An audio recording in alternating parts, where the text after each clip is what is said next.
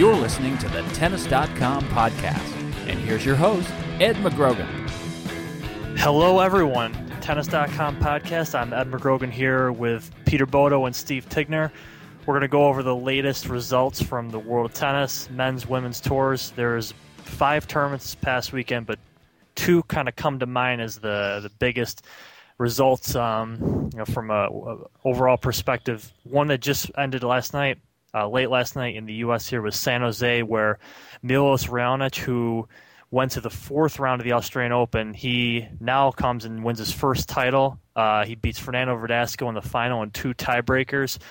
Canadian kid, uh, so there's a lot of hype. This is a huge serving player, um, and I, I, wrote right after the match that I think it's I think it, it's sort of unwise to put really high expectations on someone, even though it's kind of tempting. But this is really an undeniable talent. This this kid here. So, what did you guys think of him just from watching him? And because you saw him in Australia, and now you see him again a couple weeks later after that initial hype, and he kind of backs it up, you know, in a tremendous way here. Maybe we can hijack and bring him to the U.S., make him an American player. he's already, just, yeah, he's already, he's already not really, he's know? already not really a Canadian. I know, yeah, he grew well, up in Montenegro, so, uh, but you know, fair enough. And Maria Sharapova isn't exactly, although I guess she still plays for Russia. But anyway, no, the kid is terrific. I mean, I think he's, uh, you know, the important thing is to back it up. And, and these young guys are, you know, they, they, there were a bunch of young guys came through at the Australian Open. It's going to be interesting to see how much they can back it up going forward in the next couple. This, this is a good opportunity for them, of course, these weeks after the Australian Open because they're small tournaments. So realistically speaking, it's not like you're going to have to play a Federer or a Nadal or a Berdych or a Soderling in a in a first or second round in a San Jose. So. Um, he's he's doing it. He's he's really getting it done. It's a pretty straightforward game, so I don't see that there's a lot of room for uh, for big changes coming. Yeah, I mean, I'm pretty I'm pretty sure. I know I know he's playing. He's going to play Verdasco again, actually, in Memphis, and I'm, I'm sure Berankis will probably play. He's he's based in the U.S. He's going to get in a lot of those events, and like you said, I think it's really only a matter of time before we kind of see a guy like Tomic maybe pop up in an event, and, and so these young players certainly have, um, you know. they haven't gone away right after the Australian well, we'll see, Open. Raonic has something. Obviously, has a he has the serve. He's sort of bringing back almost the, the big serve game that we haven't seen we haven't seen among the top players uh, of this the past few years. I mean, uh, it's definitely a, a, weapon that he has that these other young guys don't have. That's that's allowed him to. I mean, in his match against Verdasco yesterday, it wasn't broken. He anytime he needed a point, it was you know it was like it was a little like watching Sampras. His that's the guy who he, you know, he modeled his game after Sampras, and you can you can sort of see that style. He's got a he's got a big forehand. He just relies on that serve, and it and that's the thing that's gonna that's allowed him to have this leap. But it's amazing. I, I watched him last summer in Toronto. He played doubles in sort of a almost like an exhibition doubles match the Nadal against Djokovic, Nadal and Djokovic, and, and he and his partner won. But there was no real thought that Raonic was the next guy. You know, he was he was sort of a name that was out there, but but, but it is hard to see in doubles, though, isn't it? It is, but even even just the reputation, like he wasn't like, all right, here's this guy, we should here's this kid we should be watching. He's right. he's the next. Was know, he serving 140 at that match? To, like regularly? He wasn't serving 140. No, it was a doubles match, so he wasn't serving as big. I mean, he was serving almost 150 in San Jose. He's also obviously going to be a really good indoor player, so that's something to consider. This was a good this was a good event for him. I got a prediction, guys. Wimbledon first round, John Isner versus Milos Raonic. Yeah, That'll well, the kick serve. If if if he doesn't get Mahut first round again, yeah, that match will, that match will never end. Did you say kick serve? He had a really good one. Really good one. Raonic does. Yeah, yeah, almost almost came down, almost lobbed over Verdasco. I remember one point in particular that one. Um, that's a really just a you know pretty impressive win for him. And uh, like I said, Berankis was he played him a couple rounds before right. that too. Quarterfinals, so, they played him. Played quarters, yeah. So overall, that's I'd say, just like I said, encouraging stuff from quality win. It's a good look. It's a good win. It's not just it. It isn't like you beat a bunch of uh, you know second raters. He beat. Oh, sorry, that Del Potro was in this. We should mention Del Potro too. He he kind of he's on his own little trail of getting back into the swing of things, and he's going to be did a playing. good job against Hewitt, right? Yeah, yeah, and uh, and he'll be playing. I he'll be playing in Del. He's playing a lot of these smaller events, Delray in particular. Yeah, you have to hope well. that he he's not overplaying already. He had a little bit of a wrist issue when he was in Australia. He looked pretty good in Australia. Good for a guy who hadn't played for so long. Not back to where he was, but he did also he did have a little bit of a wrist thing. You know, you hope that he's not. He's playing a bunch of tournaments early on. Um, you hope he's not going to overplay. Do you see him coming all the way back, Steve?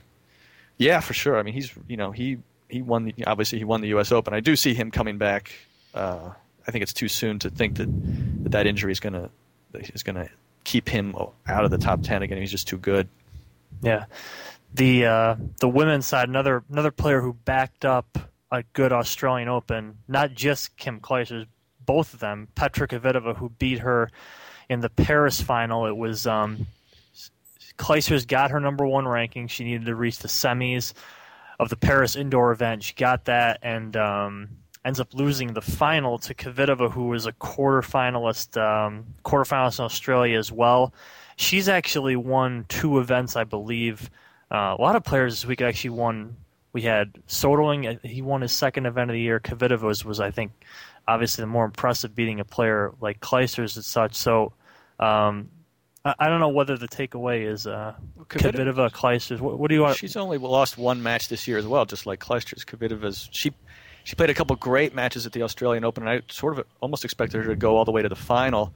Then she threw in a just a dog of a match against Zvonareva, which made me think that she she has an inconsistent streak. She she'll I don't know if she'll always have this problem, but even in the run up to this final when she played great, she had a couple really close matches that she didn't play so so well. She she plays a very aggressive game, very high risk game. I think there will always be moments when she won't be able to put it together, but she has as much game as as anybody. She overpowered Clijsters, which you which you never see. Clijsters did look a little tired. This was her third second event since the Australian Open. Um, but you rarely see somebody just out hit Kim Clijsters, and Kvitova did that. Yeah, she runs off the rails a little bit, though, as you say. That's always been a bit, a bit of the problem, I think. But she had a good run back at the U.S. Open too, and uh, I think you know you saw it there too. It's a little like you know you look at her, you catch her on the right day, you think, oh my gosh, this woman's going to win the tournament, and then the next day, what? You know what happened? She lost three and four. How could that be? So that's always been the saga. But you know, let's remember she's young. And so there's time for her to straighten that game out. She's always going to have. I mean, if you think back to uh, another Czech player, uh, Martina Navratilova, early in her career. I mean, this girl is light years ahead of Mart- where Martina was. Now, there were other factors in, involved there, really, in terms of Martina's development. But, you know, uh, Kvitova, she's got a big game. She's got an attacking kind of a game. She's she hits a big serve. She's kind of a high risk game. So it's going to take her a while to get good. And she's actually, I think, making very good progress given her age. Yeah, she's up to four, number fourteen. The one thing I would say is she she relies on being on the offense, a little like Seles. Um, another big, big hitting woman with two, with a big two hander. Kvitova, if she can control the point, she's she's tough to beat. But she's not as she's not as quick or as athletic. I mean, she is very athletic, but she's not as quick as say somebody like Clijsters. She, I think Kvitova needs to be on offense. Yeah, we're gonna see a bunch of them. Be, you know, and like you're saying, these small tournaments, and there's still a few more weeks until we hit you know Indian Wells, a, a tournament of really big substance. So we're gonna see a couple. I feel more of these sort of um, mini breakthrough events, if, if you will. It's it's a it's a time for obviously the top players to really you know they could strike gold if they want, but it's it's also a big opportunity for the the tier of players that you maybe are just emerging and all that. And I think that's what we saw this week with, with both of these events here.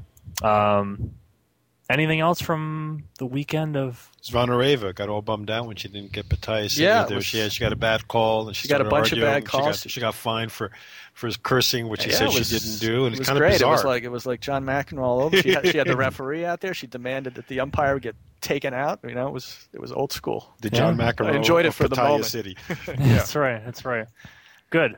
Um, we'll touch on next week's events. Probably actually probably back. Um, either way in the week or Monday. But like I said, as always, send your questions podcast at tennis.com. Yeah, let's do a question and answer session one of these days. We had a good. I have a good one on on deck about uh, about Davis Cup and Fed Cup. It's sort of one of those you know traditional. What do you do with these? But but we'll we'll include that when we get to it. But any others, podcast at tennis.com, and we'll have these two around to answer any questions you have. So check back with us then. Uh, thanks again for listening. You've been enjoying Tennis.com's weekly podcast. Thanks for listening.